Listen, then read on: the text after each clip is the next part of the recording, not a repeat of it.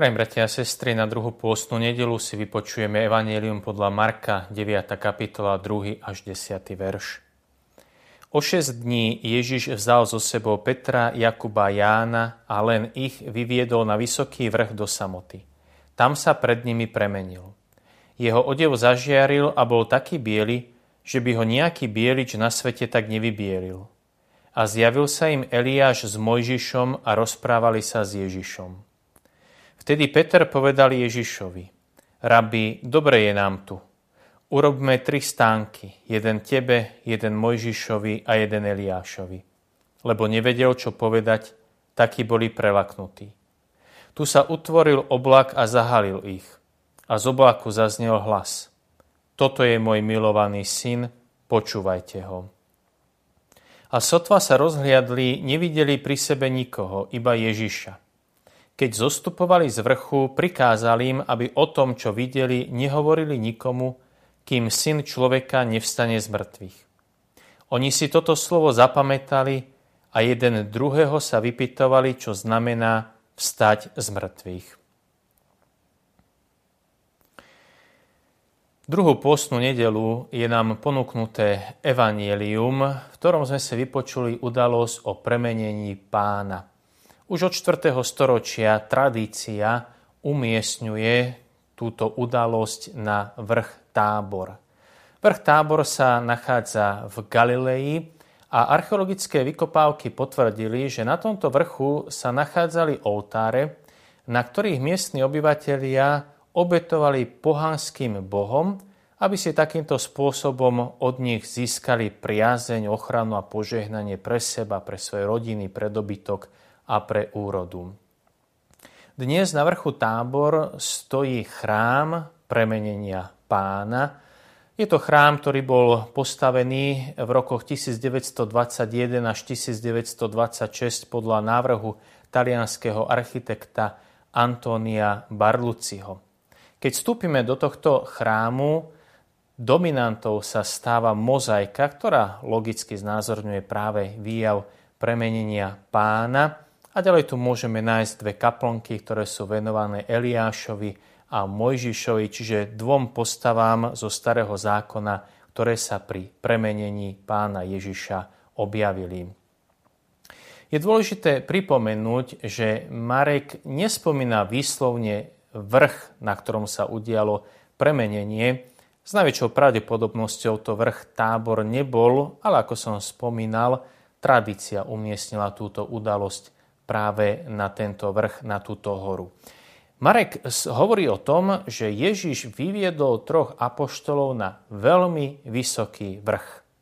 Vrch Tábor sa nachádza na Jezraelskej nížine a keď sa z takého odstupu pozrieme na horu Tábor, tak naozaj môžeme povedať, že v porovnaní s okolitou krajinou je Tábor veľmi vysoký vrch. Vrchol tejto hory sa nachádza v nadmorskej výške 588 metrov nad morom. Dôležité je povedať, že vrch v Biblii je vždy symbolický. Vrch je jednoducho miesto, kde sa Boh zjavuje človekovi a kde sa môže človek stretnúť s Bohom, ktorý sa mu zjavuje. Takto treba vnímať aj udalosť premenenia pána na veľmi vysokom vrchu. Jednoducho opäť nestojíme pred stránkou vytrhnutou z historickej kroniky, ale jednoducho pred udalosťou, ktorá v sebe má svoje vnútorné posolstvo a zmysel, ktorý sa budeme snažiť v nasledujúcich minútach odhaliť. My keď čítame udalosti, ktoré sú zaznamenané v Evanielium, tak ich čítame tak, ako sú napísané, jedna za druhou, bez toho, aby sme častokrát vedeli, aký časový úsek medzi jednotlivými udalosťami prebehol. Avšak náš úryvok Evanília je výnimkou. Hoci liturgické texty a liturgické knihy, z ktorých sa bude čítať toto Evangelium na druhú postnú nedelu, začína nasledovne. Ježiš vzal so sebou Petra, Jakuba a Jána, a teda liturgické knihy vynechávajú časový údaj, ktorý sa objavuje na začiatku druhého verša, ktorý znie takto. O 6 dní Ježiš vzal zo sebou Petra, Jakuba a Jána. My tu teda máme časový údaj o 6 dní.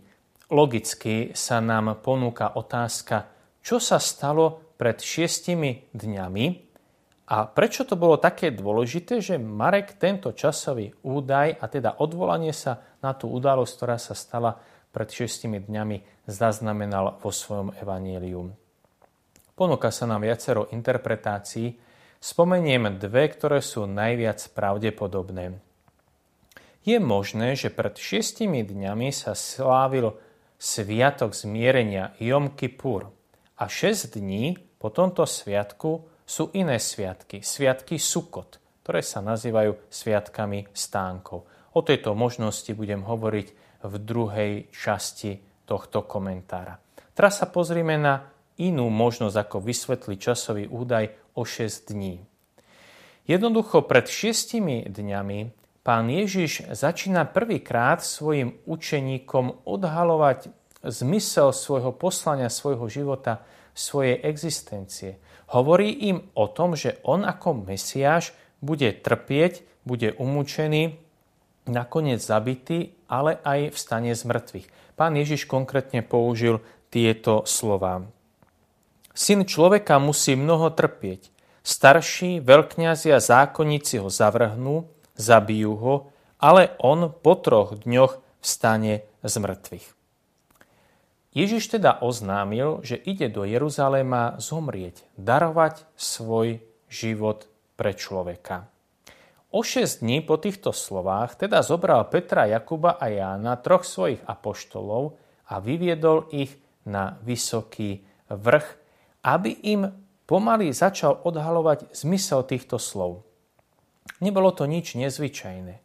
Rabíni, keď chceli vysvetliť svojim učeníkom, odovzdať im nejaké nové dôležité učenie, tak ich vždy zobrali kde si bokom od ostatných poslucháčov, ktorí ešte nedozreli do takej úrovne, aby toto nové učenie vedeli prijať a pochopiť.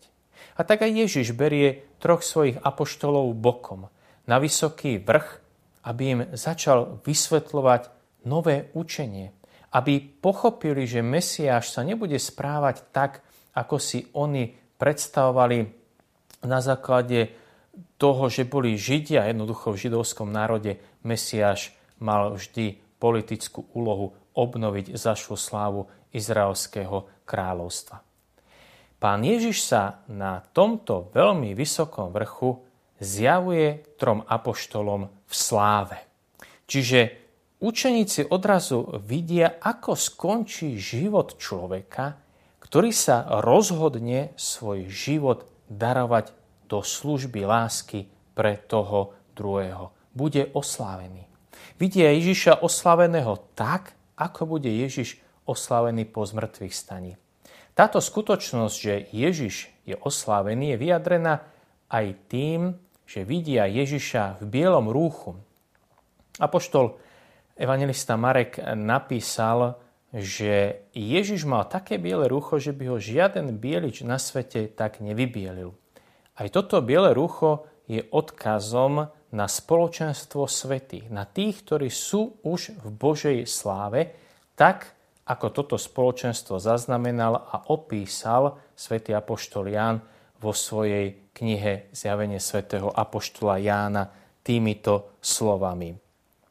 Potom som videl, a hľa, veľký zástup, ktorý nik nemohol spočítať zo všetkých národov, kmeňov, plemien a jazykov.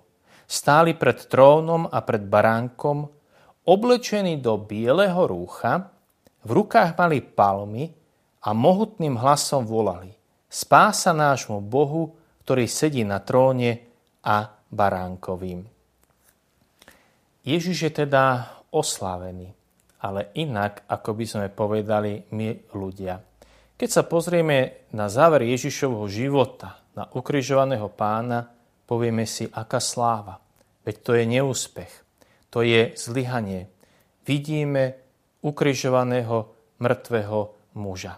A práve toto je moment slávy a v tomto momente Boh obnovuje dôstojnosť človeka. Na šiestý deň my keď čítame Svete písma, knihu Genesis o stvorení sveta, tak zistujeme, že človek bol stvorený na šiestý deň. A samozrejme bol stvorený na obraz Boží. Hriechom človek tento Boží obraz v sebe zdeformoval. A dnes, znova na šiestý deň, Boh tým, že vidia učeníci Ježiša oslaveného, akoby znova očistil obraz Boží, ktorý je v človeku. Akoby človekovi znova vrátil tú pôvodnú dôstojnosť. A poštoli to vidia na vlastné oči, lebo vidia premeneného pána. Vidia ho jednoducho v sláve. A tak apoštoli majú možnosť pozrieť sa na život človeka dvojím pohľadom. Prvý pohľad to je č- pohľad človeka, ktorý zostal dole na nížine pod vrchom premenenia, to je pohľad človeka, ktorý vidí tú slávu v týchto pozemských veciach, ktorý sa naháňa za slávou, úspechom, materiálnymi dobrami, ktorý vidí slávu v niečom úplne inom ako Boh. A potom je tu druhý pohľad, ten pohľad Boží.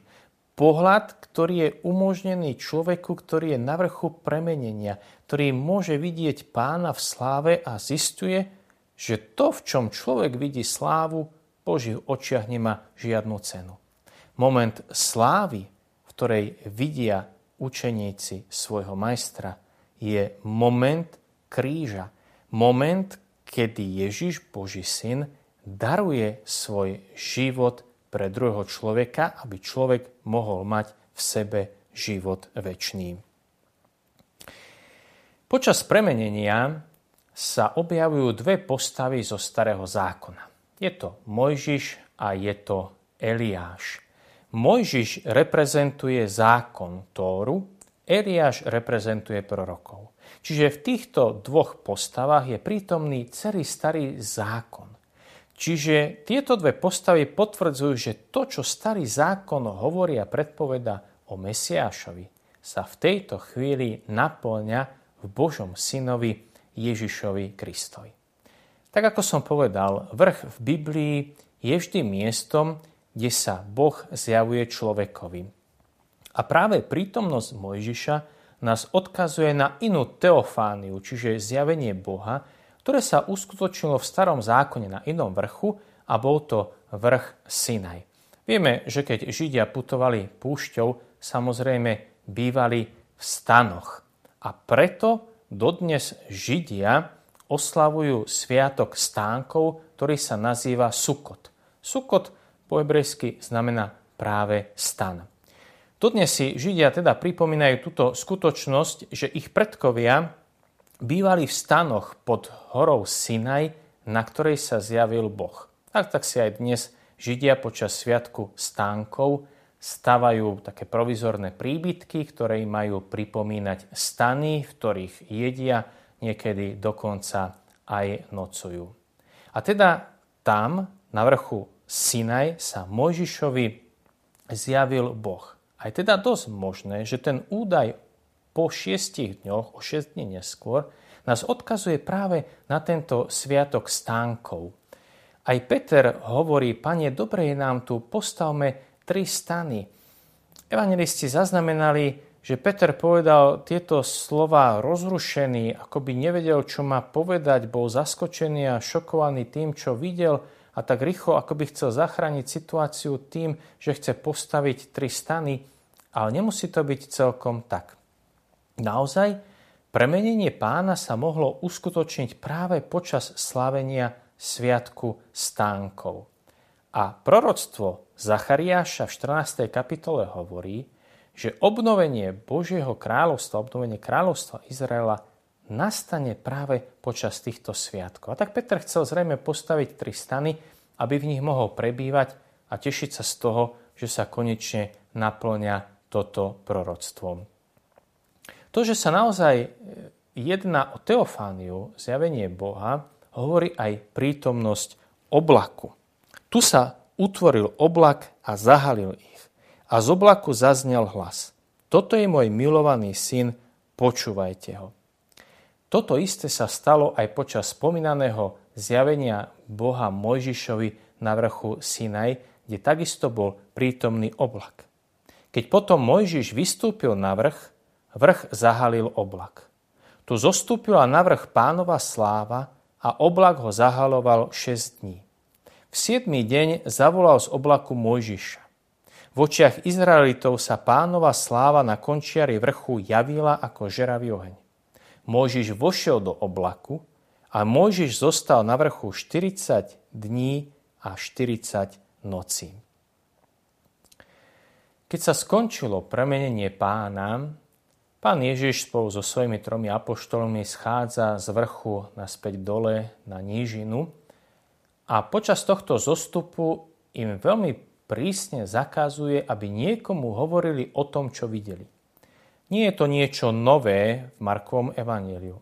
Pán Ježiš častokrát zakazuje uzdravenému človeku alebo človekovi, ktorý bol oslobodený od nečistého ducha, aby o tom, čo videl, čo zažil, aby o tom niekomu hovoril. Avšak na tomto mieste je to posledný krát, kedy pán Ježiš zakazuje učeníkom hovoriť o tom, čo videli a čo by mohlo odhaliť jeho mesiášskú identitu. Premenenie pána je totižto prelomový moment v živote pána Ježiša. Po premenení pán Ježiš akoby ukončil svoje verejné účinkovanie, už nehovorí k masám ľudí, ale už sa vydáva na cestu, ktorá ho privedie do Jeruzalema a počas tejto ceste vyučuje už iba svojich učeníkov a už netají svoju identitu Mesiáša. Už ich otvorene pripravuje na to, čo aj jeho, ale aj apoštolov čaká v Jeruzaleme. Je to predovšetkým Ježišovo mučenie, ukrižovanie a potom aj zmrtvých stanie, aby keď sa to stane, učeníci pochopili, že toto je zmysel Ježišovho života. Prišiel preto, aby nám daroval seba svoj život, aby sme jeho smrťou boli zachránení, aby sme jeho smrťou mali väčší život. Bratia a sestry, prajem vám požehnané prežívanie druhej pôstnej nedele.